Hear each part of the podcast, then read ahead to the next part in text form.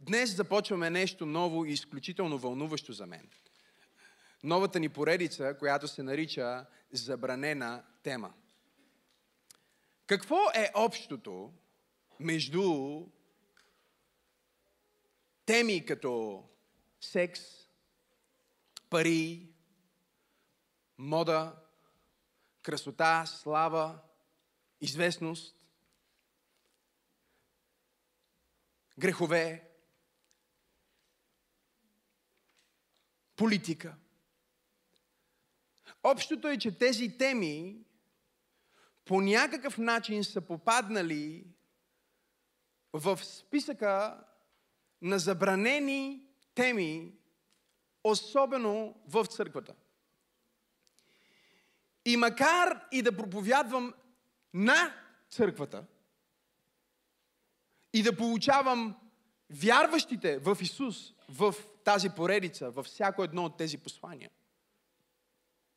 бих искал да се осмеля да твърдя, че всяка една от тези проповеди ще бъде изключително хранителна, полезна и трансформираща дори и за теб, който гледаш това послание и не вярваш. Защото Божието Слово, Библията, съдържа отговорите на вечните въпроси. Библията е пълна с въпроси и е пълна с отговори. И в Библията няма такова нещо като тема табу. Единственото нещо, което не трябва да се говори, и то не е забранено да се говори или да се казва, а е забранено да се казва на празно, е Божието име. Всяко друго нещо, което е значителна част от живота ни, не само трябва да бъде комуникирано, но трябва да бъде разбирано.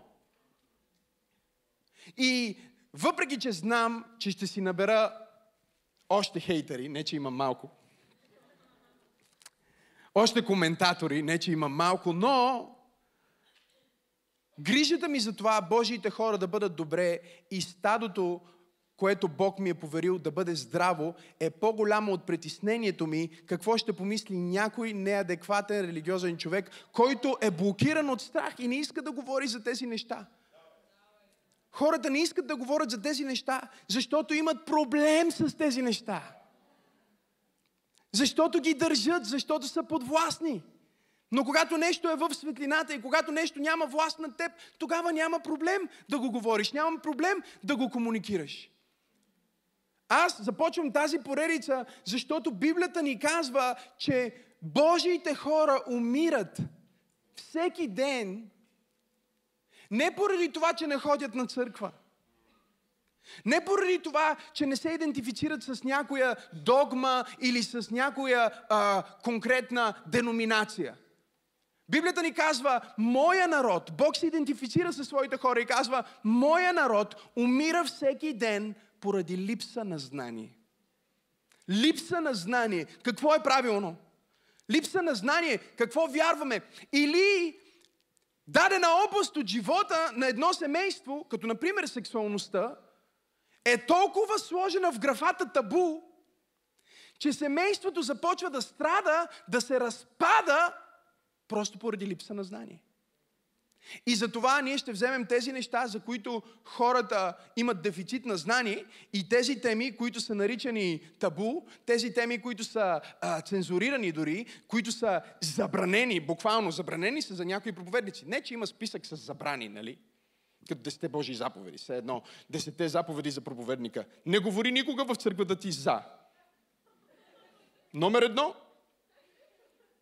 Секс. Номер две – пари. Номер три – политика. Никога не дей. Защото ако клониш към, към, към една политическа идеология, моментално изключваш половината човечество, които клонат към другата. Библията не ни казва, че трябва да вземаме страни. Библията ни казва, че трябва да живеем на Божия страна.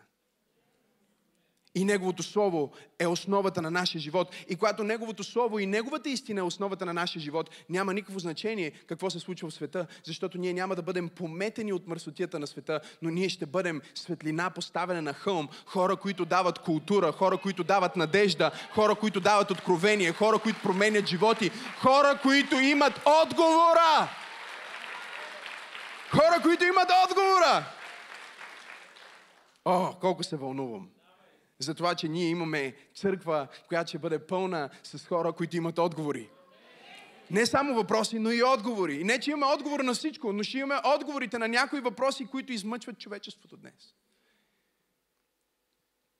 Ще има от религиозни до суперсоциални, много разнообразни теми, но общото между тях, както казах по-рано, е това, че тези теми са забранени. И първата тема, с която започвам, е тази, която сметнах за най-лека. Защото винаги гледам да започна поредицата с нещо по-леко, за да ги загрея хората. Защото ако взема, нали, разбирате, ако взема голямото откровение, това е малко като да отидеш на фитнес. Не си бил на фитнес три години и си спомнеш, че преди три години на лежанката си дигал сто и двадесет. И отидеш и си слагаш сто и двадесет и кажеш, готов съм. Колко от вас разбират, че няма да стане, кажи аз. Няма да стане просто защото не си трениран. Така че днес ще ви тренирам. Идната неделя ще ви тренирам. Аз ще бъда вашия личен коуч по духовните въпроси и социалните въпроси и заедно ние ще стигнем до заключенията, които Бог иска да имаме, откровенията, които Той иска да ни подари и ще построим живота си, както Исус Христос каза на Канара. Той каза, всеки, който вземе тези мои думи и изгради живота си на тях, ще се оприличи на човек, който е построил дома си на здрава основа. И бурите дойдоха, ветровете се устремиха срещу тази къща, но тази къща устоя, защото основа да беше правилна. О, ако ръкопляскаш, ръкопляскай, като че наистина вярваш.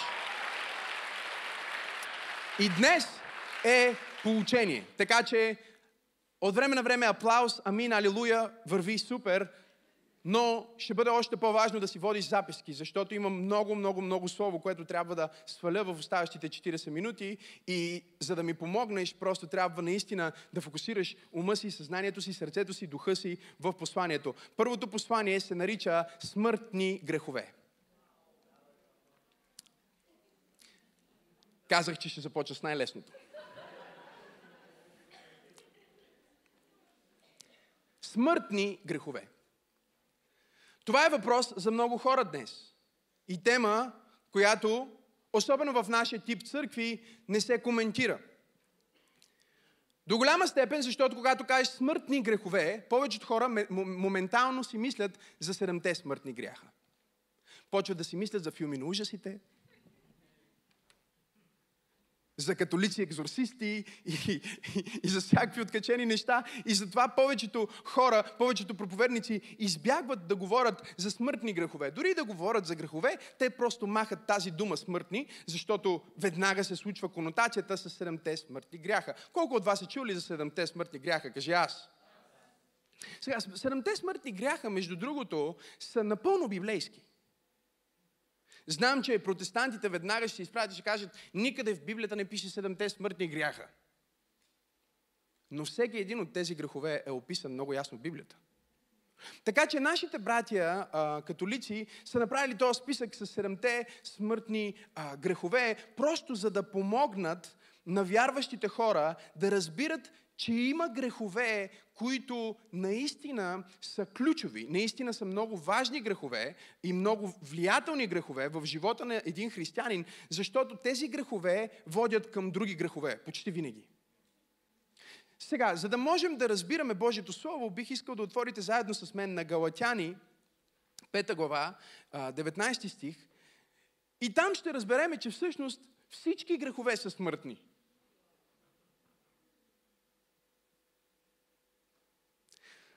Не само седемте, които са в списъка, който след малко ще ви дам, но абсолютно всеки грях е смъртен. Всеки грях убива. Библията казва, когато човек живее в грях и грехът узрее, грехът ражда смърт. Смъртта дойде в света посредством греха. И всеки път, когато грехът е практикуван, отваря вратата за смърт. Колко от вас разбират, кажи аз. И вижте какво казва апостол Павел в Галатяните, пета глава, деветнайсети стих. Той се казва, делата на плътта са явни. Съвременният превод казва, делата на нашата греховна природа. Защото когато хората четат Новия Завет, те си мислят понякога, когато пише плът, те си мислят за кожата си или за тялото си. Тук не става дума за кожата ти или за тялото ти, става дума за плътта в Новия Завет. Е греховното естество, което живее в твоето материално тяло. Грехът намери врата към човека посредством материята. Не посредством духа. Но влизайки през материята, греха идва, за да оскверни и духа, и душата на човек, и да го убие. И затова Библията ни казва, че хората в света са мъртви, въпреки че са живи. Те са живи физически, но са мъртви отвътре. Грехът ги е убил. Казва, ето ги явните дела на вашата плът, на вашето греховно естество. Те са блудство, нечистота, сладострастие, идолопоклонничество, чародейство, вражди, разпри, ревнувания, ярости, партизанства, раздори, разцепления, завист, пиянства и пирувания и други подобни, за които ви предупреждавам, както ви и предупредих, че които вършат такива работи, няма да наследят Божието царство. Искам да забележите, че в списъка, който апостол Павел пише до галатяните, той казва, това носи смърт. И то не е само смърт в момента, а смърт за вечността. Защото вечната смърт е да бъдеш отделен от Бога, да не наследиш Божието царство. Да не, да не бъдеш приет в Неговото пришествие, да бъдеш отхвърлен за вечността. Това е вечната смърт.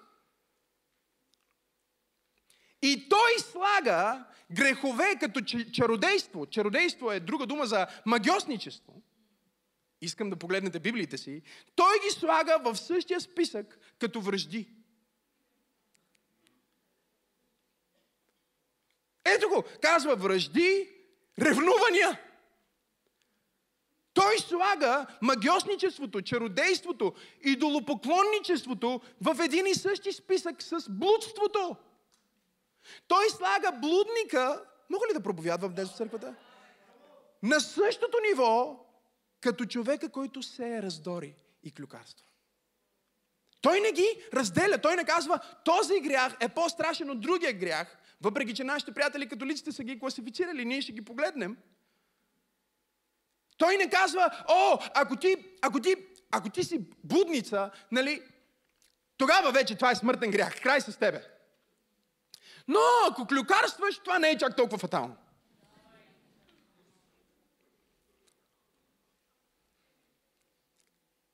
Не. Той не казва, ако ти, а, а, а, ако ти си магьосник, който прави чародейство, прави черни магии, за да убива хората, ако се занимаваш с вудо,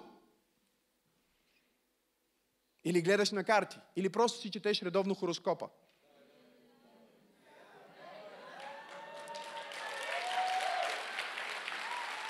Не бе, аз не вярвам в хороскопа, аз само го чета. Не, това е идолопоклонничество. Ти се покланяш на творението, а не на Твореца, и това е идолопоклонничество. И между другото, този грях също ще те заведе до смърт, точно толкова, колкото всеки друг грях ще заведе до смърт. Но ние имаме тези седем, вижте ги, нека да ги прочетем. Имаме гордост, кажи гордост, алчност, кажи алчност, похот, кажи похот, завист, кажи завист, лакомия, кажи лакомия, гняв, кажи гняв и седем е мързел, любимия ми. Ние ги имаме като смъртни грехове, защото католическата църква избира точно тези седем и казва, че те водят от други по-страшни грехове, които когато озреят в зрялата си форма, убиват човешката душа. Премахват божественото от човека. Убиват божествената частица в теб. Това е което греха прави.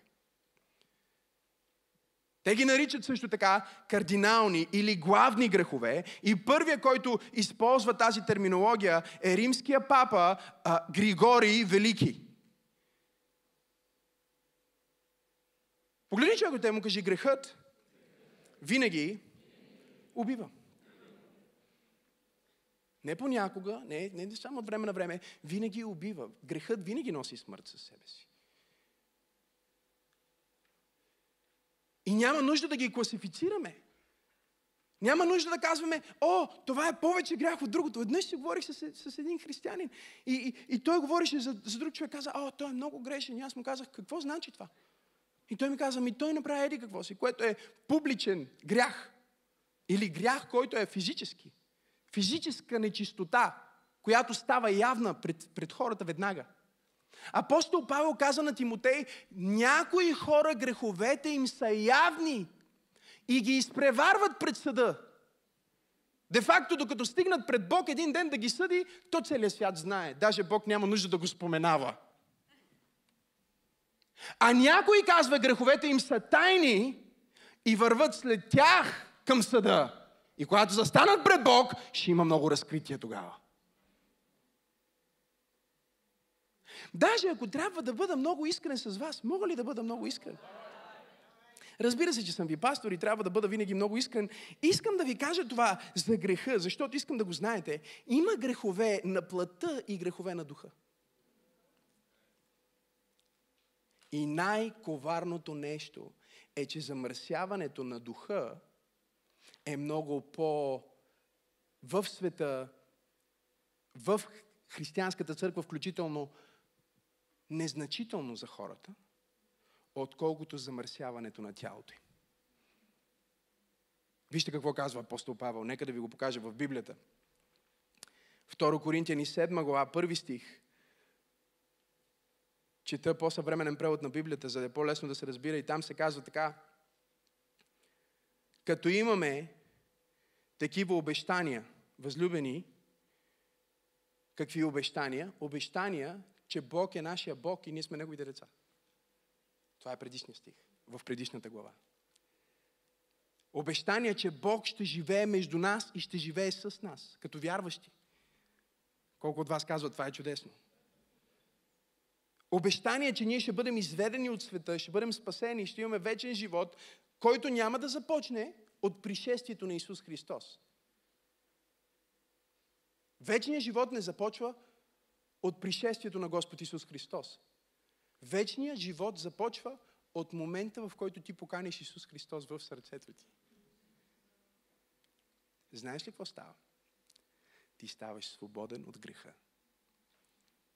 Някой казва, пасторе, значи аз не съм приел Исус в сърцето си, защото още се боря с греха. Ето е разликата. Като новороден християнин, ти си свободен и се бориш с греха. Като неновороден християнин, има и такива между другото, които се наричат християни само на име, ти живееш в греха и не се съпротивляваш на греха. Новороденият християнин обичайно, можем да кажем, че е чист отвътре и от време на време се цапа отвън. Мога ли да проповядвам? А онзи, който само на име е християнин, е мръсен отвътре, но има вид на благочестие отвън. Исус Христос запази най-строгите си думи и корекция не за прелюбодейката, която се докосваше до краката му. Не за проститутката, която си донесе парите, които беше изкарала от проституция, ги донесе в краката на Исус като дарение, под формата на, на, на, на масло. Имах една проповед преди време, която проповядвах. Ти не знаеш цената на моя алабастрен съд. хората бяха скандализирани, защото те знаеха откъде тя има пари да купи този съд с скъпоценен, скъпоценен нарт, с скъпоценно масло. Те знаеха, тя ги е изкарала по много нечист начин. И когато тя направи това дарение на Исус, Исус не каза, че това е нечестиво дарение. Той каза, тя е, може би е мръсна отвън, но е по-чиста отвътре, отколкото вие.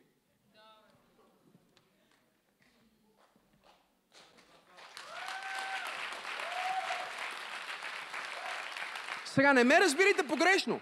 Грехът е грях и трябва да му се съпротивим. И истината е, че ако ти си дете на Бог, ти си свободен от греха и ти имаш силата да се съпротивиш на греха. Святия Дух в теб е сила за съпротивление. Това не означава, че не си изкушен, не означава, че от време на време не се спъваш, не означава, че от време на време не падаш, но означава, че ти си спасен, защитен, имаш вечен живот в Исус Христос и този вечен живот ти дава сила да се съпротивиш на греха и на твоите плътски страсти. Но вижте какво казва апостол Павел. Той казва, възлюбени, нека се очистим, да очистим себе си от всичко, кажи всичко. И чуйте какво казва, което осквернява плътта, външното, тялото, видимото и духа. Вътрешното, тайното, невидимото. Да живееш в грях, който е грях на духа, да имаш нечистота на духа, е много по-опасно, кардинално и убийствено за теб, отколкото да се грешиш публично. Защото когато ти се грешиш публично, поне срама идва върху теб. Така ли, говорете ми? И си казваш, сгреших, ето, съжалявам, покайвам се, обръщам се и започвам да работя, за да се възстановя. Но когато ти живееш в тъмнина, какви са греховете на, на, на духа? Някои от седемте кардинални, седемте смъртни грехове са всъщност грехове на духа и затова са в този списък. Това е все едно да имаш най-чистата, измита, красива чаша. И вътре да има лайна. Надявам се, че го видяхте и го запаметихте завинаги. Тази проповед вече няма нужда дори да... Само си спомнете тази картина и всичко ще ви дойде.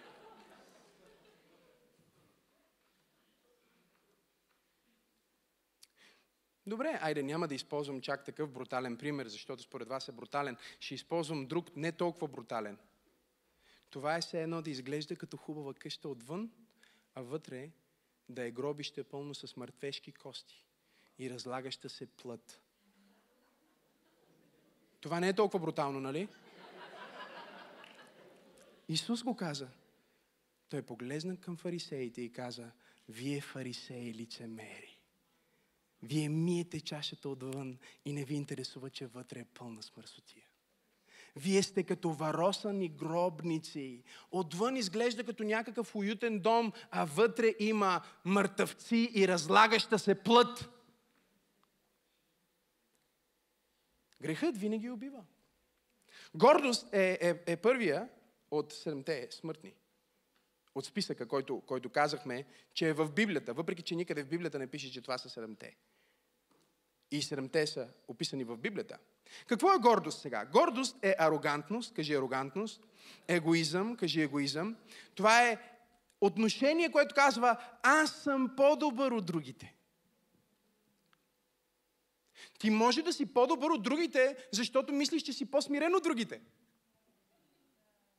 И затова някои от най-горделивите хора всъщност са смирените религиозни хора. Защото тяхната смиреност всъщност е форма на състезание, в което те показват, ето, аз съм по-смирен от другите, аз съм по-добър от другите, аз съм по-достоен следователно да приема Божията любов от, от този човек, който не е толкова смирен. Това се нарича фалшиво смирение. И фалшивото смирение всъщност е форма на религиозна гордост. Исус не каза, ела и се прави на смирен. Исус каза, ела такъв какъвто си. Един проповедник ме пита наскоро, каза, абе, започвам да проповядвам, обаче аз не мога така да се развълнувам като тебе. Не мога. Опитвам се да, да се развикам малко така. Някак си не ми идва естествено. Аз му казах, не го прави в никакъв случай. Целта не е да се опиташ да влезнеш в някакъв пакет. Целта е да позволиш на Бог да работи чрез теб такъв какъвто си, приемайки, че ти не си перфектен, приемайки, че има други опции, приемайки, че има хора, които повече предпочитат някой да им говори тихичко, а пък други, които предпочитат някой да им говори по-динамично и емоционално. Приемаш го и казваш, това не е състезание, аз не се опитвам да бъда по-добър от другия пастор и не се опитвам да бъда като другия пастор, аз съм това, което Бог ме е направил да съм. Гордостта винаги има съревнование. И гордостта е нещото, заради което Бог изхвърли един от своите архангели. Имаме три ангела в Библията, които са наименувани по име. Михаил, Гавриил и Луцифер. Аз обичам да си представям, че всеки един отговарял за една трета от небесната администрация. Михаил като министър на отбраната, Гавриил като министър на комуникацията.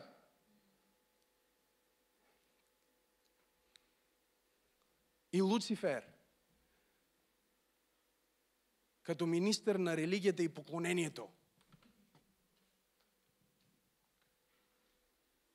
Той бе от всички ангели херувим, засеняващ, който гледа в Божието лице. Това е херувима. И вместо да си казва колко е специален и милостив Бог, че ме сложи толкова близо и ме направи такъв какъвто съм, той каза, колко голяма работа съм аз, че другите виж къде са, виж къде съм аз. Греха на сравнението е греха на гордостта и Бог мрази гордостта и Бог мрази сравнението. Защото сравнението винаги води към бунт, към омраза, към разбиване на Божието семейство. Притчи шестнадесета глава пети стих казва, мерзост пред Господа е всеки с горделиво сърце. Искам да забележите, че казва горделиво сърце. Ние днес се опитваме да идентифицираме гордостта по това колко добре изглежда човек. И това е много заблуждаващо. Някой казва, този Максим Асенов е много стилен, значи е горделив. Виж го как добре се облича. Примерно. И това е точно толкова погрешно, колкото да кажеш, о, този е просяк, носи дрипи, значи той е много духовен. Когато ние казваме, че Бог вижда сърцето ти, това означава, че Бог знае твоето сърце и твоите мисли. Има ли гордост в сърцето ти? Повечето горделиви хора не са в църквата. Зарадвайте се, кажете, да, слава Богу, амин. Повечето горделиви хора наистина не са в църквата, а са в света, защото атеизма е религията на гордостта. Един умен атеист не става християнин и не приема съществуването на Бог, не защото не може да намери логиката на това, че има Бог, а защото не може да приеме, че трябва да се поклони на някой.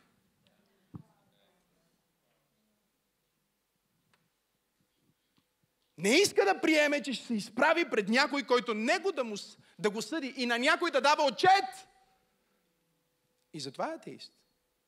А не защото не може да, да, да, да е разумен или защото не може. Знаете ли, че вярата в Бог като Създател е нещо много логично?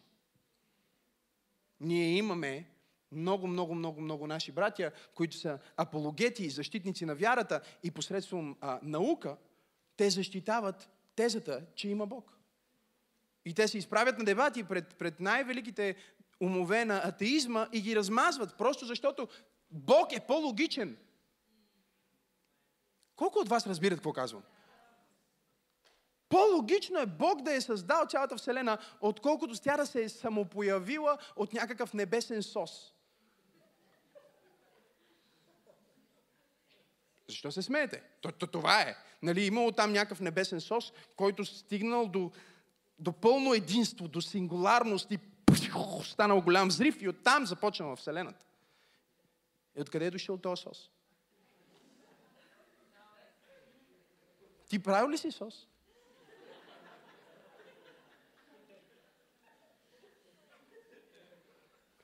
Дори да не си правил никога сос през живота ти, си си купувал сос. От някой, който го е направил този сос. Няма сос, който се е самонаправил. Тук ли сте, хора, говорете ми? Така че има логика към това, но, но гордостта спира хората от това да вярват, защото всъщност атеизма е религията на гордостта. Библията ни казва в Филипяни: не правете нищо от съперничество или от щеславие, а със смиреномъдрие нека всеки да счита другия за по-горен от себе си. Истинското смирение е да не се сравнявам с човека до мен, а да смятам, че той има нещо в него, което е по-добро от това, което аз имам в мен.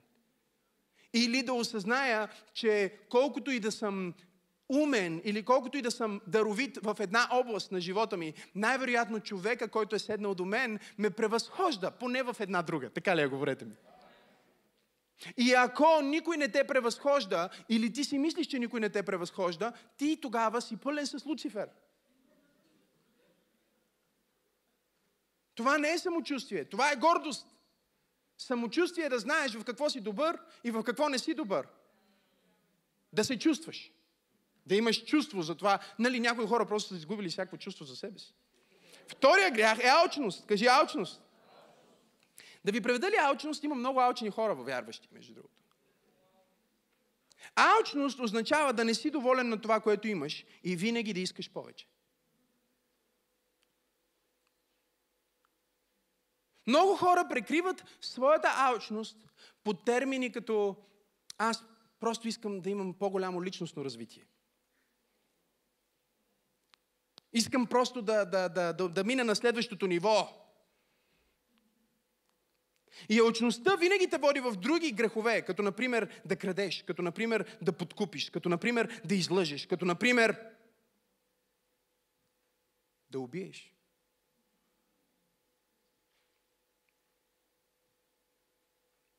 И ако антидота на гордостта е смирението, антидота на алчността е благодарността. И ако благодарността не е фундамента на твоето състояние, когато погледнеш своя живот, ти имаш алчност в теб. Дори да не искаш нищо или да казваш, че не искаш нищо, ти си алчен, защото не си благодарен. И липсата на благодарност е алчност. Наличието на благодарност премахва всяка алчност. Така че ти трябва да дойдеш до място днес в това послание, в което да се оттърсиш от греха на алчността.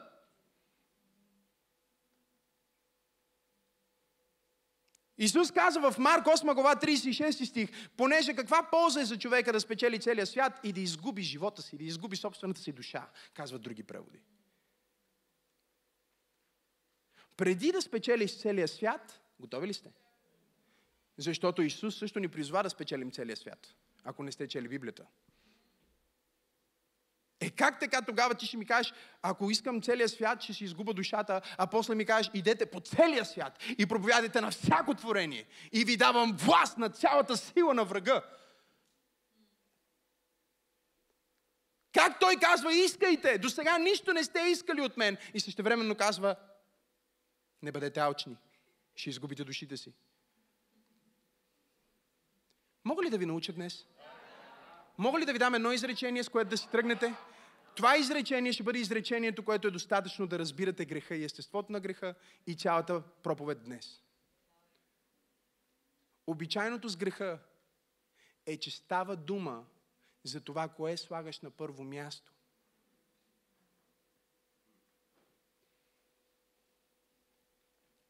Кое идва първо? Това е проблема на греха. Ако ние отидем дори в раждането на греха, в първия грях, ние виждаме същото нещо. Ние виждаме, че греха е компромис с първото. И затова гръцката дума, библейската дума за грях е да пропуснеш целта. Тоест, ние не говорим за това, че нещото, което си уцелил, е лошо само по себе си. Понякога дори не е лошо, но ти си пропуснал десятката, ти си пропуснал целта. Пропуснал си истинското предназначение. Така че тук не става дума за това да искам ли повече в живота или да не искам повече, а става дума за това дали аз искам, защото съм благодарен и вярвам, или искам, защото съм неблагодарен. Погледни човека, те му кажи, кое идва първо. Номер три е поход. Това го имаме всички. Според Библията. Сега, разбира се, някой е много по-похотлив от друг. Нали? Има хора, които тя похотта им е изписана на лицето. Те са похотливци. Но какво е поход? Поход буквално е да обичаш светските удоволствия повече, отколкото обичаш Бога. Отново, много често проблема не е обекта. Проблема не е, че ти а, искаш красива жена. Това е напълно нормално. Даже Бог го е заложил в теб. Да търсиш някаква красива жена, нали? На никой Бог не му е заложил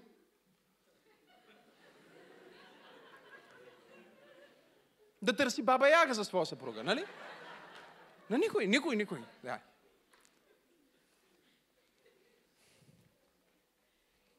Бог ти е заложил да търсиш партньор.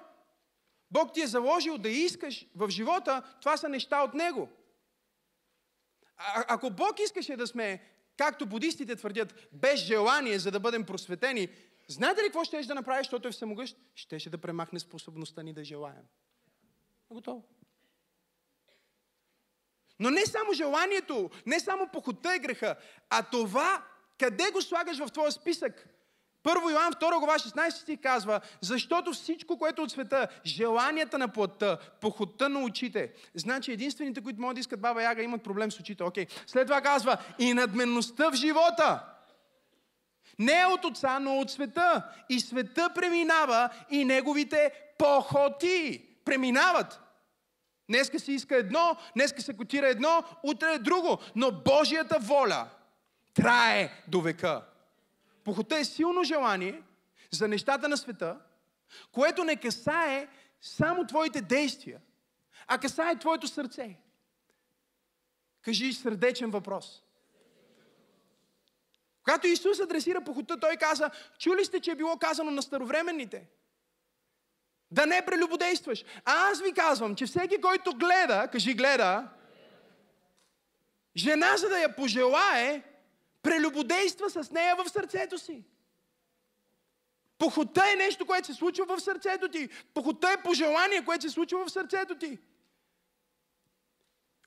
Похота е много, много, много ужасен грях, защото винаги води до невероятно падение и разруха в личния живот на човека, който има проблем с похот. Ако ти не се съпротивляваш на похота, похота ще те унищожи. Само виж Самсон. Най- най-силният мъж Самсон, един от най-невероятните Божи генерали. Само погледни историята на Давид. Всичко беше перфектно до този момент.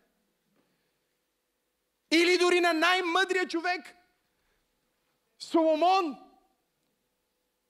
Ако нещо, ни, ако нещо трябва да ни светне от Соломон, е, че похота никога няма да бъде задоволена.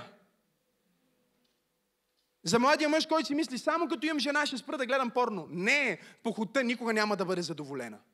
Целта на похота не е просто да те събори в компромис. Целта на похота е целта на всеки друг грях да те убие. Греха идва, за да убие онова нещо в теб, което е сложено от Бог. Човека стана жива душа.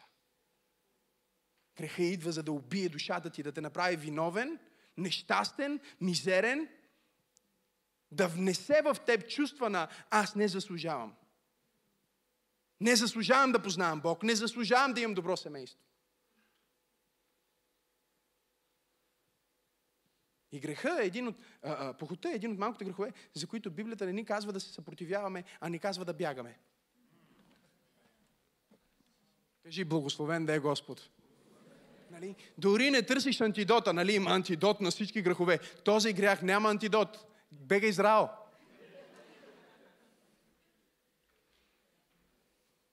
Говорих с един млад проповедник и той ми изповяда, казва, пасторе, боря се, искам... Искам да се справя с това. Не мога още от дете. Дори, дори не си спомням, кога за първи път съм попаднал на порнография.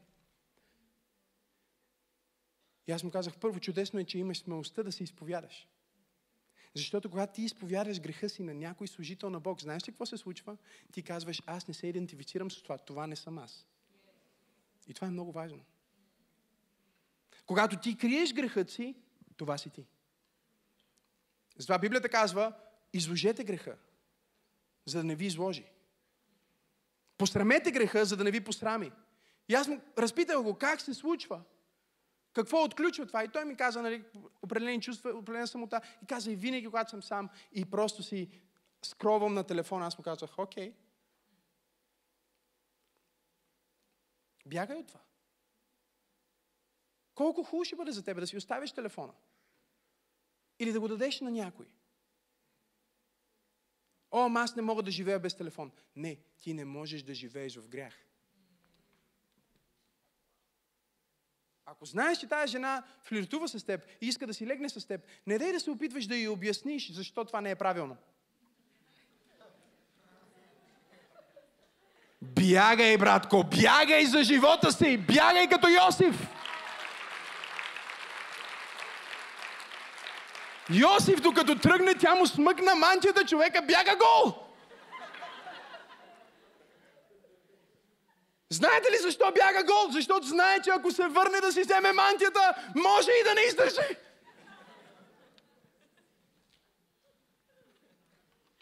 Погледни човек от теб, му кажи, грехът е силен.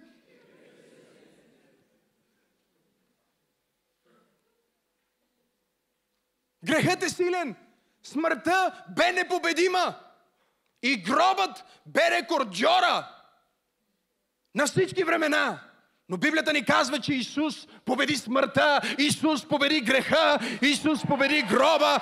И в посланието до римляните апостол Павел има невероятната дързост да каже, затова ние не сме вече длъжници за греха. Да живеем в грях, но сме длъжници на правдата.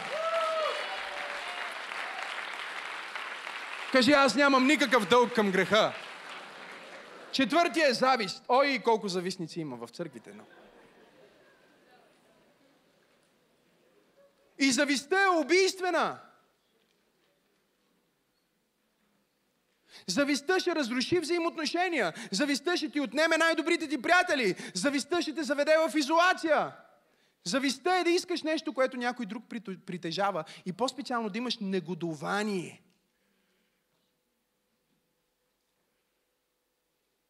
Заради завист те предадоха Исус. Заради завист Юда предаде Исус. Заради завист свещениците го предадоха. Те знаеха, че той е невиден, но му завиждаха. Завист е да си казваш, защо на него, а не на мене. Защо той изглежда толкова добре, аз не. Защо той има тези пари, аз не. Откъде имаш толкова много пари? Завист е да гледаш винаги в чуждата паница, а не в твоята. И завистта е един от греховете на българите. Ама big, big, big, big time. Big time. В Америка, когато отида в Америка, Бог ми е свидетел, пастор Тери беше сега последния път с мен, хора ме спират по улиците и в мола да ми кажат колко добре изглеждам. Един ден си вървях в Майами. Просто си вървя а, по, по крайбрежната, вървя в, в, в Майами. И минавам, минавам, разминавам се с някакъв човек. Усмихвам и се, аз се усмихвам. Hello, казвам, hello, казвам. Just want to tell you something. You must be the most stylish person I saw today. Чуй, чуй, чуй. Аз казвам, oh, thank you so very much. Продължих си да си вървя след малко. Една жена тича, тича с слушалките такова. По едно време спира, тя ме видя само. Excuse me, excuse me, викам. Да, yes, everything okay. I, sorry, I know it might sound weird, but I, I need to tell you, you're so stylish. Like, if we could get Americans to dress like you. Нали, вика, ако можем да накараме повечето американски мъже да изглеждат като тебе. Вика, ти не си американец, ти си сигурно от Европа, вие знаете какво правите. Изглеждаш добре в България? Този къв се мисли. Знаеш колко бедни хора има ти с това жълто сако проповядваш.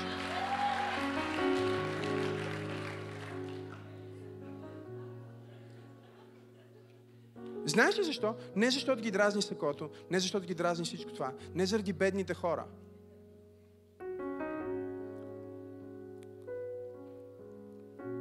Нали?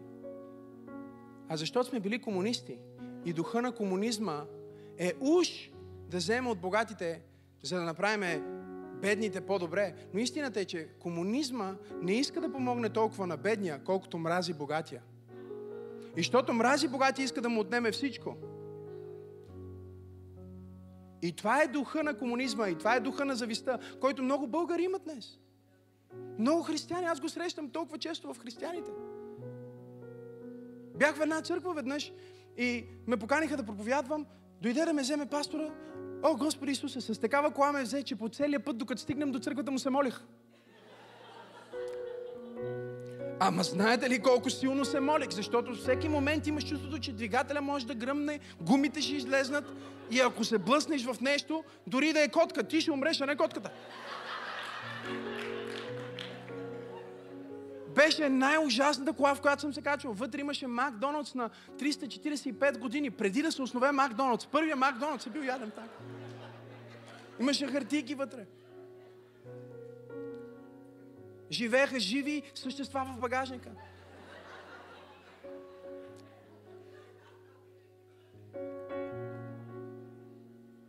И аз стигнах, проповядвах в църквичката му. Бог да благослови душата му. И накрая си тръгвам, той вика, искаш да закарам. Викам, не, моля те, ще тръгна. Викам, вика, знам малко колата ми. Викам, не, брат, проблема дори не е, че колата ти ще се взриви всеки момент.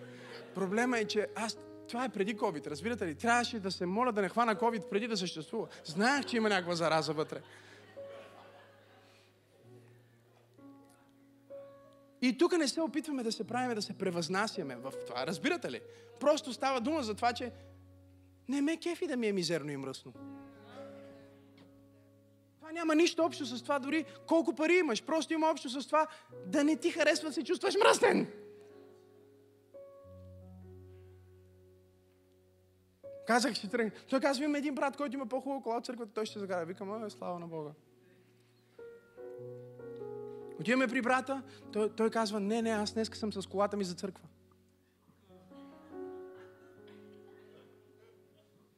Викам, как така имаш кола за църква? Викам си, сигурно, по-хубавата кола е за църква. Не, някаква барака там, паркирал и той. Купил си барака, да може да ходи на църква с нея. Викам, не мерси, ще хода пеша, наистина. В смисъл, един иска да ме взриви, другия иска да ме вози в сметище.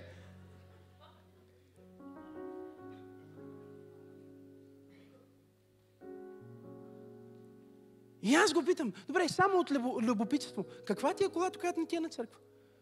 Мерцедес Ес клас, последен модел. Викам, защо не идваш на църква с тази кола? Викам, да не съблазня братята. И аз му казах, нека ти кажа нещо. Ако се съблазнят, че ти имаш хубава кола, не са ти братя.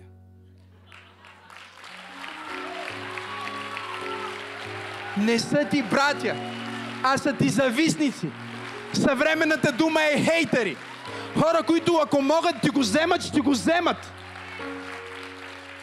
Казах, първо, ако ще съблазнат, не са ти братя. И второ, ти оглеждал ли се, че навсякъде има съблазън? Но какъв е проблема ти да го имаш? Проблема е ти да го имаш, че теб те познават. И с теб могат да се сравнят. Не е ли той дърводелеца? Не е ли един от нас? Откъде пък той стана такава голяма работа? Бог да те смъмри, дух на завист. Бог да те смъмри, дух на пожелание. Да желаеш на ближния ти колата, да желаеш на ближния ти жената, да желаеш на ближния ти дрехите и да го покриваш с той ме съблазнява. Гледах коментар на, а, на проповед на пастор Тери, някой беше написал коментар, разбира се, че го блокирах. Помолих момчета да го блокират, защото аз нямам достъп да блокирам, но в YouTube пастор Тери е една от най-добре и скромно облечените жени, които сигурно съществуват. И той беше коментирал пред една от, под една от проповедите. Как смееш така да изглеждаш съблазнително и да проповядваш Божието Слово? Съблазняваш мъжете. Ми да си сложи бурка, ако искаш. Проблема е в тебе, пич. Той се съблазнил, че видял пасторка, която проповядва Божието Слово. А е жена. Ама излез навънка, бе, виж колко жени има. Съблазънта е навсякъде. Знаеш ли защо? Защото съблазънта е в теб. В сърцето ти е завистта.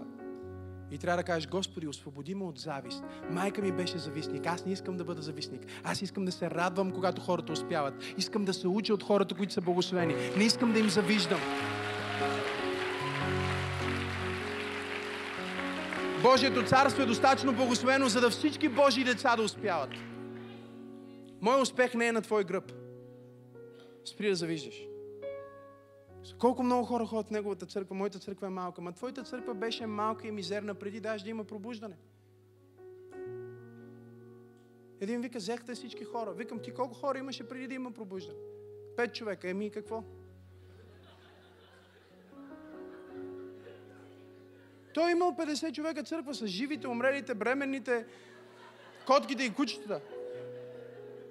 И казва, когато взехме пробуждане, когато се появи пробуждане, ни взе църквата. Ми те четири човека спрели да ходят в църквата, но те дори не са в моята църква. Но той ми завижда и ме мрази, че четири човека, защото на четиридесет човека, четири човека са четиридесет, а, а, десет процента. десет процента от църквата му не е дошла. Сигурно вика са при Максим. Ма че ти, ако си истински християнин, трябва да кажеш благодаря на Бог, че са при Максима, не са в света.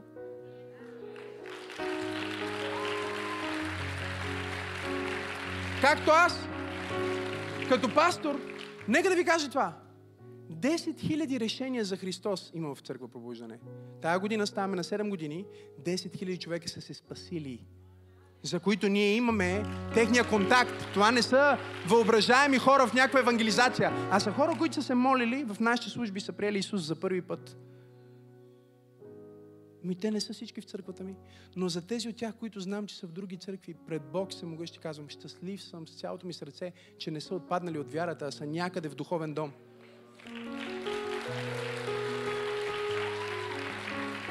Когато водата в езерото се дига, всички лодки се дигат.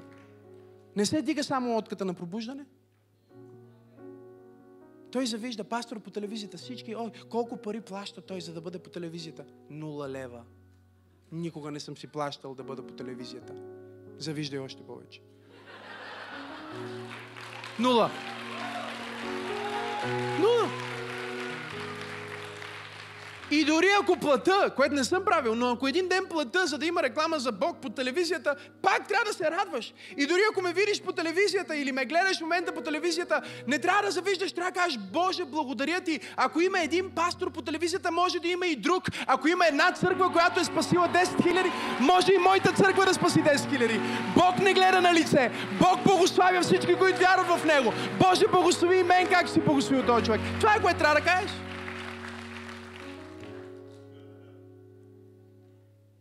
Трябва да се радваш. Единствените хора, за които ме боли, са хората, които не са част от никаква църква. Които са изгубени в света. Не са хората, които са сменили църквата.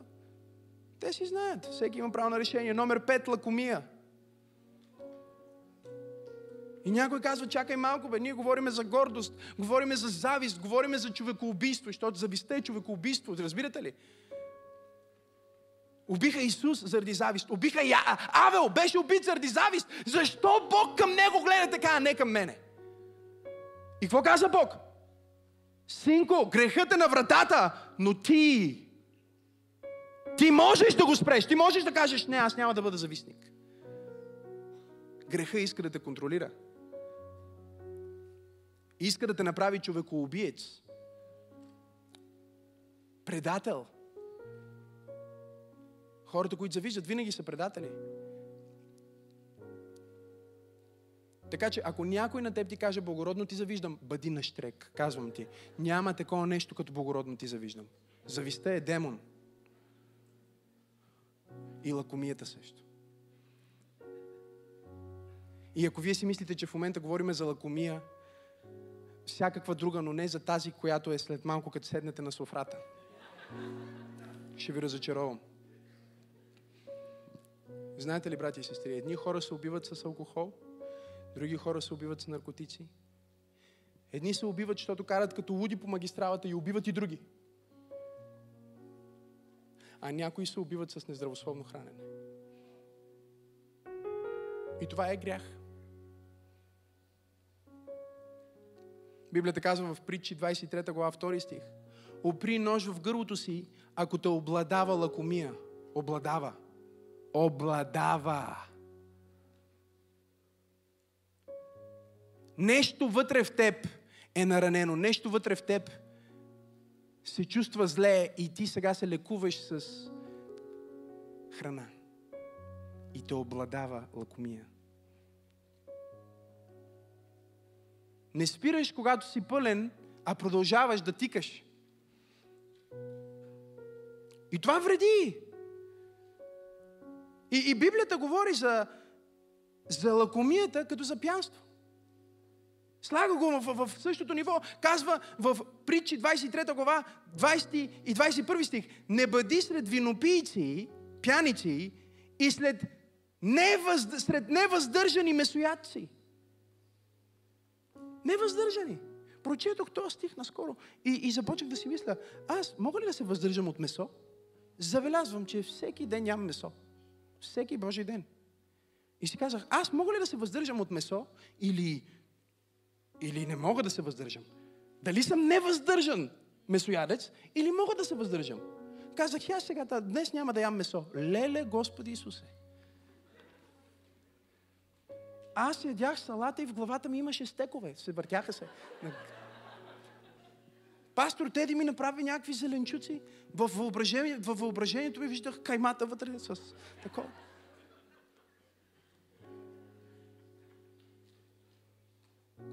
Как се бие лакомията? С лишение. Как се бие лакомията? С пост.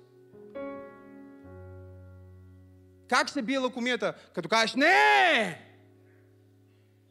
Тая сутрин станах, исках да ям и реших да не ям. Защо? Е, така да я бия. Яде само този, който може да не яде. И трябва да пие вино само този, който може и без вино.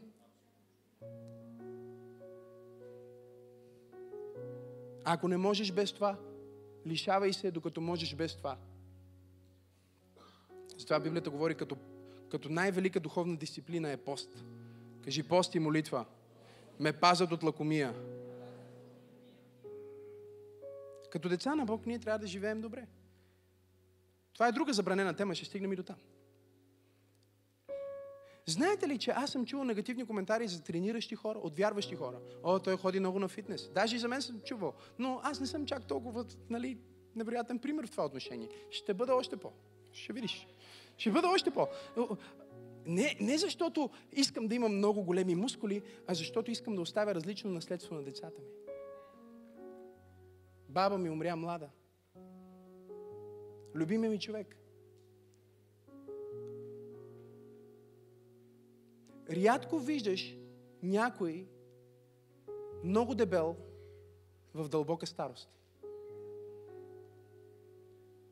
Килограмите убиват света, допълнителните килограми убиват ни, убиваме се с храна. Разбирате ли, че ще има поколения след нас, след сто години, ако има свят, те ще поглеждат към нашето време и ще кажат, тези са били истинските варвари, тези са били истинските а, хора, които са живели в пещери, кейвмен, разбирате ли? Те ще поглеждат към нас, ще кажат, преди сто години е било времето, когато хората наистина са били най-тъпи. Не е имал, не, не говориме за първите хора, каменната ера, не, не, не, говориме за... Тези хора ще кажат, че ние сме били най-лудите, защото ние се убиваме с, с коли всеки ден. Убиваме се с храна всеки ден.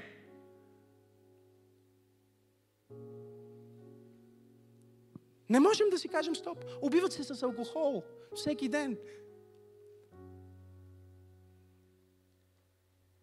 И даже Библията, знаете ли какво казва? Библията не забранява да имаш приятел, който е бил примерно блудник. Даже Исус имаше приятели блудници.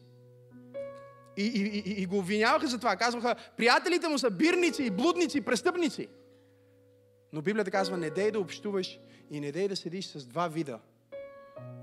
Хората, които не могат да се контролират храната и хората, които не могат да се контролират гнева. И това е един от греховете тук.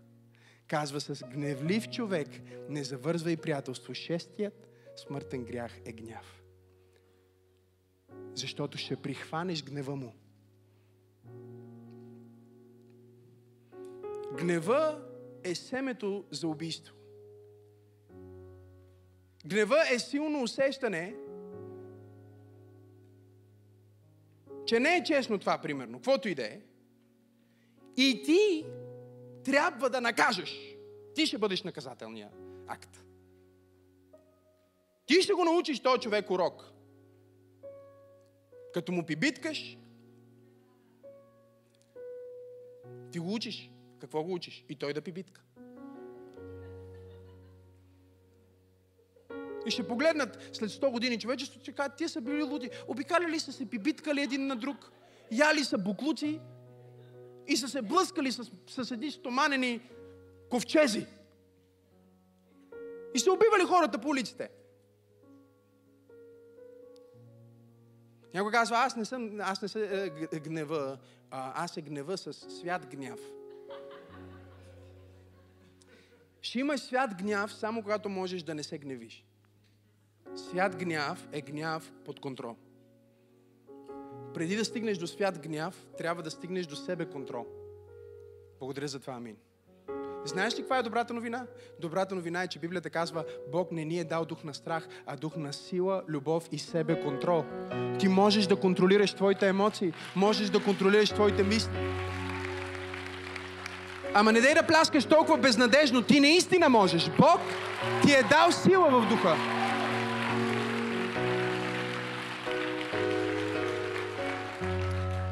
И седмия, последния, но не по важност, е мързъл.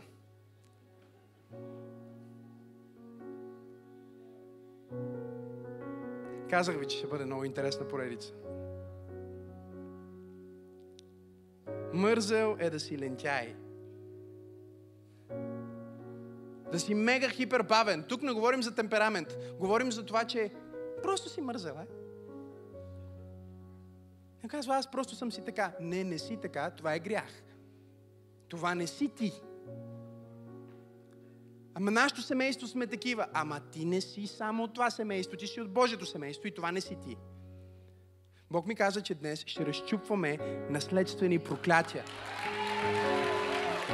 Греховете, които са убили баща ти, няма да убият тебе.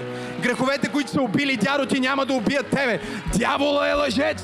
Похотта, която е съсипала семейството на твоя баща и, и, и дядо ти, и прадядо ти, няма да разбие твоето семейство.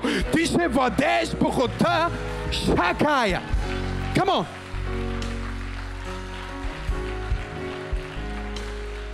Библията казва, че човекът, който го мързи,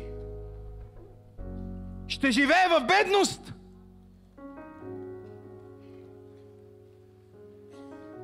Малко спане, малко дрямка и бедността ще дойде върху тебе. Чуйте ме внимателно. Като демон. Като въоръжен мъж, като разбойник. Бедността идва върху теб. Ние трябва да сме хората с най-висока работна етика на тази планета. Ние трябва да сме хората, които вършат работата си до край. Ние трябва да сме хората, които обичат работата си. Ние трябва да сме хората, които влизат първи в офиса и си тръгват последни. И никой проект, за който ние отговаряме, не е недовършен. Come on, хора! После хора питат, откъде се богатя, откъде се богатя? Бачкам здраво! Работя за това. Но знаете ли, че мързала всъщност не е просто това да си лентяй, а в, в, в, в Библията се използва думата акидия, което означава, готови ли сте, това ще бъде много силно. Липса на грижа. Да не ти пука. Е, какво толкова? Е, накапа си риста. Е, какво толкова? Е, аз съм си такъв, аз хода мръсен. Е. Не ми пука. Даже чували ли сте ги? Това е едно от най-известните, най- най-известните такива м- татуси. Мисля, че... Нали, нека да не говорим за татусите, но А, това е забранена тема. А, един от най- най- най-известните датовци. No regrets. No regrets. Даже хората знаят. No regrets. Хаштаг no regrets. Тениски no regrets. Live with no regrets. Живей без никакви съжаления. Не, аз се моля да съжаляваш. Моля се да съжаляваш, защото ако ти живееш без съжаление, осъзнава, че нищо не си научил от този живот. И че не си разбрал грешките ти, и че нямаш никакво желание да се подобриш, и че си окей okay с това да бъдеш мизерен, накапан, мръсен, объркан, без път. И някои хора даже извиняват мързала си с Бог. Те казват, абе, щом Исус имаме всичко окей. Okay. Исус те обича такъв какъвто си, но те обича твърде много да те остави на същото ниво, на което си дошъл при Него. Той иска да те издигне. Исус иска да те издигне. Аз бях така, като по едно време не съм от най-сръчните хора. Мога ли да се изповядам? Избягвах да влязам в такива магазини за сувенири или, нали, където има много стъклария, защото имам чувството, че все едно слон влиза, разбирате ли? Аз преди бях и като слон, това е друга тема, но, нали, влизам вътре и просто нещ... чувам неща зад себе си, които падат и не падат от помазанието, е?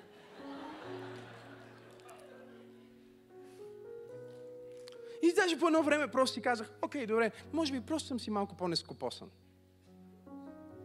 И Бог ми говори един ден и каза, не, аз не съм казал това за теб.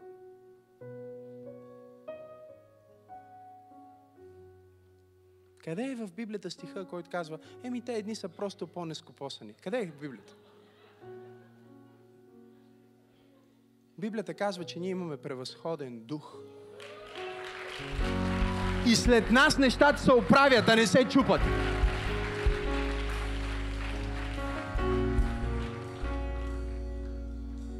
Какво е мързъл? Мързъл е акирия, което означава да не ти пука, да си безразличен и ти можеш да бъдеш мързелив по отношение на отношенията ти с Бог. Можеш да кажеш, о, мързи ме да чета Библията. Нали? Или мързи ме да отида на църква. И всъщност имаше такива, които християни, които се оправдаваха, те оправдаваха мързъл си, казвайки, а, не смятам, че е важно да ходя на църква в неделя, защото Бог е навсякъде. И мога се да вкъщи и да ям пуканки по боксерки и да слушам пастора. Или мога да питам брат Станил, който е бил на служба, какво се е проповядвал. И апостола говори в посланието до евреите и каза, не бъдете като тези лентяи, които пропускат неделните служби и им е станало навик да не са в Божия дом. Защото когато вие сте се вдигнали и сте отишли в Божия дом, вие не сте отишли с безразличие, вие сте отишли с свят ентусиазъм, с божествена страст, разпалени, защото Бог има нещо за вас.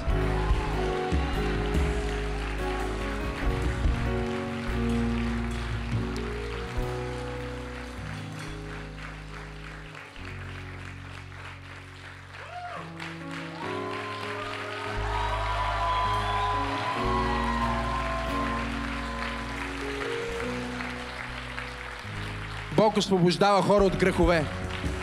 Бог освобождава хора от пороци. Бог освобождава хора от проклятия. Това не е твоята присъда.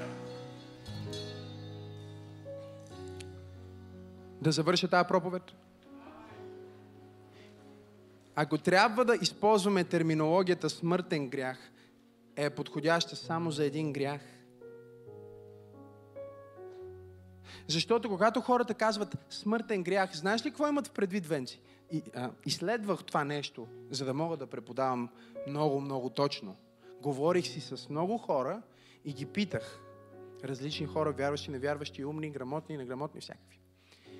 Какво мислиш ти, че е смъртен грях? И знаете ли какво ми казват те? Винаги. деветдесет процента имаха един и същи отговор.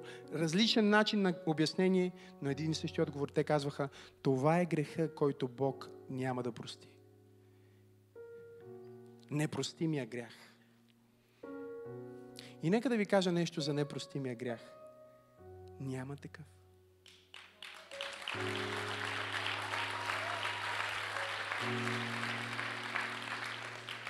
И сега, разбира се, някой ще каже, не, пастор Максим, Исус каза, че хулата против Святия Дух няма да бъде простена.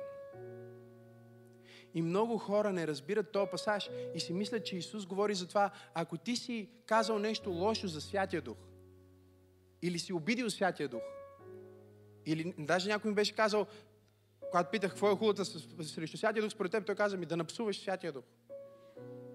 И вярвате или не, има хора, които са го правили. Има хора, които го правят. Но нека ви кажа нещо. Това не е хулата против Святия Дух. Не казвам, че не е грях. Не казвам, че е правилно. Казвам, че това не е хулата против Святия Дух. Всъщност е в Матей дванадесета глава, тридесети стих. Исус каза, който не е с мен, той е против мен. Който не е с мен. Кажи, който не е с Исус. Каза, който не е с мен, той събаря, той разпилява. Затова ви казвам, всеки грях и хула, кажи всеки грях и хула, ще се прости на човеците. И след това казва, но хула, хулата против духа няма да се прости. И ако някой каже дума против човешкия син, Исус казва, ако някой каже дума против мен, ще му се прости. И ако някой каже дума против Святия Дух, няма да му се прости нито в този свят, нито в бъдещия. Мога ли да ви дам това в края? Контекста е, трябва да прочетете цялата глава, за да разбирате контекста. Но контекста на това е, че Исус току-що е освободил човек от демони и когато го освободи от тези демони, които са причинявали физическо състояние на болест, човека се изцелява. И фарисеите, венци, казаха, той, за Исус говорят, върши тези знамения и чудеса чрез силата на Велзевул, а не чрез силата на Бог. Това е, което го обвиниха. Те казаха, както днес има хора, които казват, а какво за всички тия изцеления, които стават чрез Максим Асенов? О, то това е от дявола, не е от Бог. Внимавай. Защото тия изцеления не се случват от Максим Асенов. Точно както изцеленията не се случваха от Исус. Исус изцеляваше хора посредством силата на Святия Дух. Хулата против Святия Дух е да вмениш делата на духа на Сатана. Това е хулата против Святия Дух. А ако ти си от духа и оперираш в духа и чрез духа ти свириш и аз кажа, че те е вдъхновил дявола, а те е вдъхновил Святия Дух, аз обиждам Святия Дух и го наричам дявол. Колко от вас разбират, кажи аз? Затова трябва да си внимателен да не нараниш Святия Дух. Но читаме, защото сега веднага някой казва, пасторе, аз съм имал такива мисли или аз съм казвал такива неща. Това значи ли, че никога няма да бъде простено? Значи ли, че съм завинаги осъден? Не. Защото когато говорим за хула против Святия Дух, ние говорим за фарисеите, които отказаха. Истинският проблем беше, че те отказаха да приемат Христос. Това е хулата против Святия Дух. Да не приемеш Христос, да наречеш Христос Сатана, да наречеш Духът на Христос Сатана. Единственият начин да направиш това е да не си християнин, да не си вярващ. Ако си вярваш, никога няма да го направиш. Колко от вас разбират, кажи аз. Никога един християнин няма да каже нещо такова за Исус. Няма да се отрече от Исус. А предишният стих ни казва, всеки друг грях ще бъде простен. Тоест, до нашето влизане в Христос. Какво означава това? Нали, искам да, да ме следвате внимателно. Означава, че това не е просто оксиморон. Тук не говорим за някакво противоречие. Говорим за това, че Исус казва, ако ти не приемеш спасението, ти не приемаш Святия Дух, ти го отхвърляш, ти го хулиш. И това означава, че никога няма да бъде спасен. Това не може да бъде простено. Но ако ти приемеш Святия Дух и приемеш Исус, всичко може да бъде простено. и всичко може да бъде ново.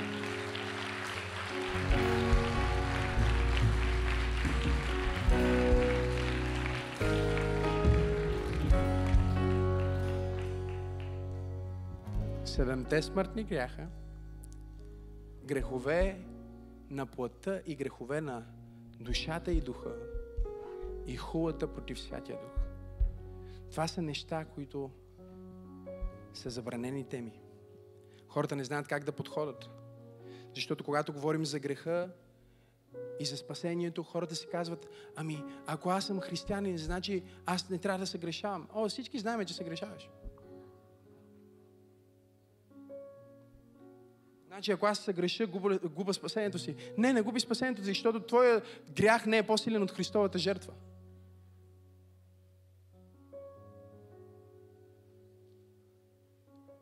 Новорождението означава, че си праведен в Христос, номер едно, и номер две, че ти имаш силата на Бог в теб да се съпротивляваш на греха всеки път.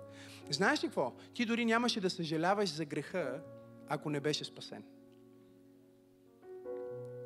Когато някой се страхува дали е похулил Святия Дух, ме пита: пасторе, да не съм извършил хулата против Святия Дух, дали съм спасен? И аз му казах: само един спасен новороден човек може да каже това. Защото духът в теб те кара да желаеш святост. Духът в теб те кара да приличаш на Исус. Духът в теб ти казва: ти направи тази грешка, но ти не си тази грешка. Ти извърши този грях, но ти не си грешник. Ти си праведник. Не дей да правиш това. Ти си праведник, ти си цар.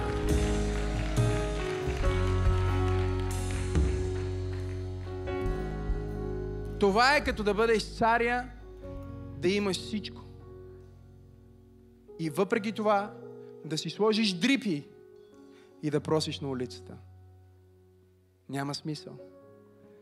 Божието Слово казва: ние нямаме длъжност към греха. Исус ни освободи от греха. О, ма греха хлопа на вратата ми. Да, но ти имаш сила да се съпротивиш. Съблазънта е реална. Съблазънта е навсякъде в света. Съблазънта е в твоето собствено тяло. Колко от вас разбират, кажи аз. И дори ако ти се изолираш, ако ти се карантинираш, бяхте всички в карантина, така че знаете за какво става въпрос. Ако ти се карантинираш, за да нямаш никакви изкушения от света, тялото ти пак ще ти изкушава. Мислите ти пак ще ти изкушават. И дори ако ти осветиш тялото си,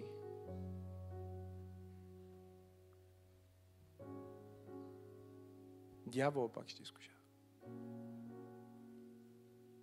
Дори ако си монах и отидеш в най-далечния манастир и познаеш Библията на изуст и от сутрин до вечер само се молиш и нищо не правиш, пак ще бъдеш изкушен, защото има три източника на изкушения в този свят. Първото е света, второто е плътта, твоето тяло, и третото е самия дявол. Духа, който е съблазнявал майка ти, сега съблазнява теб, за да имаш същите резултати и по-лоши. Духа, който е разбил семейството на дядо ти и баба ти, иска да разбие твоето семейство. Това е същия демон.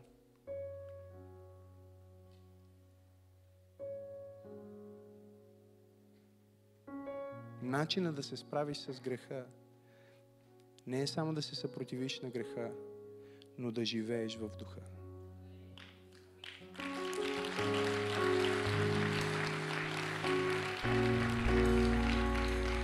Галатяни казва: ходете в духа и няма да вършите желанията на плътта. Защото закона, римляни, на животворящия дух ме освободи от закона на смъртта и греха, който обитава в моето земно тяло.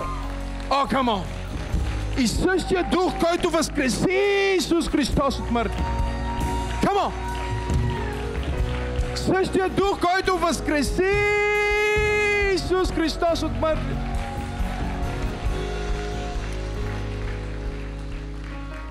Възкресява моето смъртно тяло.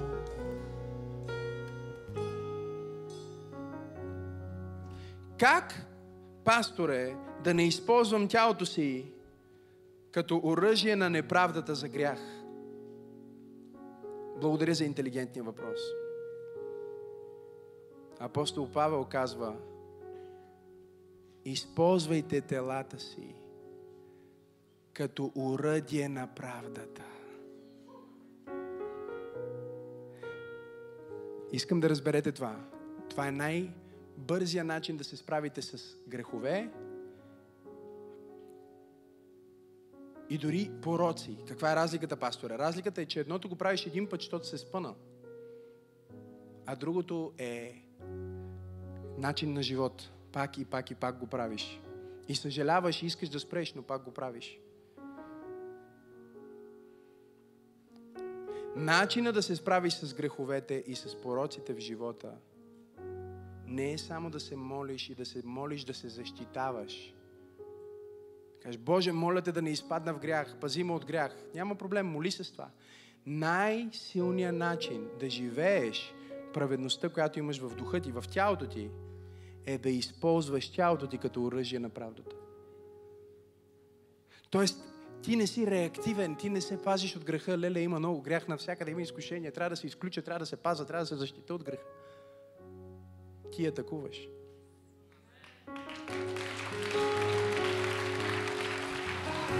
Не само, че не съм лаком, аз влизам в пост. Не само, че не съм похотлив, аз изразявам Божията любов и дам. Не само, че не завиждам, аз съм щедър. Хайде, хора! Камо! Не само, че не съм горд, аз хваля и издигам моите брати и сестри. Come on, somebody! Аз вярвам в моите брати и сестри. Аз не се опитвам да се защита от алчност. Защото давам моя десятък, давам моето дарение и съм щедър за изграждането на Божието царство. Някои от тия грехове, които не са грехове на тялото, а са грехове на духа и душата, единственият начин да знаеш, че не си алчен, е да даваш. Откъде ще знаеш, че не си алчен? Някой казва: о, той ми изглежда много алчен. Е, как пък визуално разбра, че е алчен? Защото изглежда много добре. Аз съм виждал бедни хора, които са толкова алчни. Не можеш визуално да го кажеш. Той е сърдечен проблем. Кажи: сърдечен. Откъде да знаем дали си гордали? Виж сега, примерно, виж го как изглежда този младеж тук. Виж го колко е готин. С блейзъра му, с светлите дънки или панталони са това? Светли сиви панталони, светло сив блейзър, бяла риза, вечно стилната бяла риза. Това са някакви готини бутуши, които са добре избърсани, излъскани. Сигурно жена му е помогнала. Жена му от другата страна е цялата в черно, черна коса. Чер... Black on black on black, любимото ми, всичко черно. Нали? Виж какъв стил. И ти гледаш и кажеш: е, той не мога да бъде смирен. Виж му косата. Той е стоял днес и си е оправил линиите, разбираш. Брадата му е перфектна. Чакай малко. Бог не гледа на лице. Нали вярваме в това? Ако Бог не гледа на лице, той не гледа дали изглежда лицето много добре или не изглежда много добре. Той има големи бицепси, значи е похотлив. Чакай малко. Аз съм виждал дебелаци похотливи, не дей така.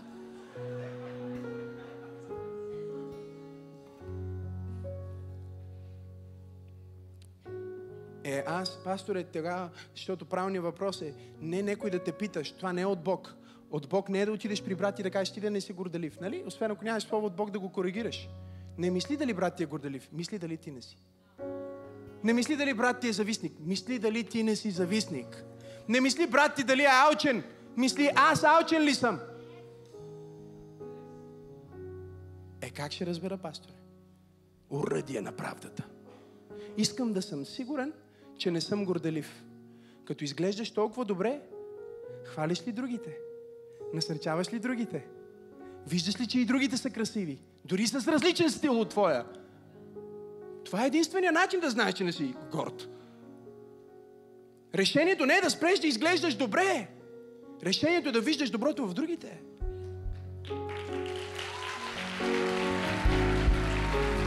Ами аз, откъде да знам дали, откъде да знам дали, дали съм, дали съм, дали съм а, а, завистник? Като искаш да знаеш дали си завистник, склонен ли си да работиш някой друг за някой друг? Знаете ли защо днес хората си сменят работата за всеки два месеца? Защото са завистници. Виждат шефа им каква кола кара, казват: а, аз трябва да карам такава кола. ама тук нямам възможност за изява. Трябва ми по-добра работа. И всеки два-три месеца търсят нова работа.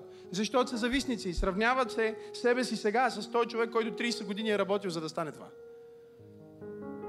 Е, откъде да знам, че аз не съм завистник? Има само един начин. Не да се базиш от зависта, да се криеш от зависта.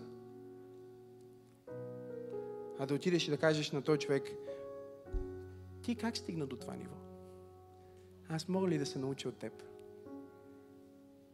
Не дали завиждам ли на това семейство, че са толкова хубаво семейство. Не, трябва да отида при това семейство и да кажа: знаете ли, наблюдавам ви, вие сте чудесно семейство. Можете ли да ми кажете как аз да имам такова семейство?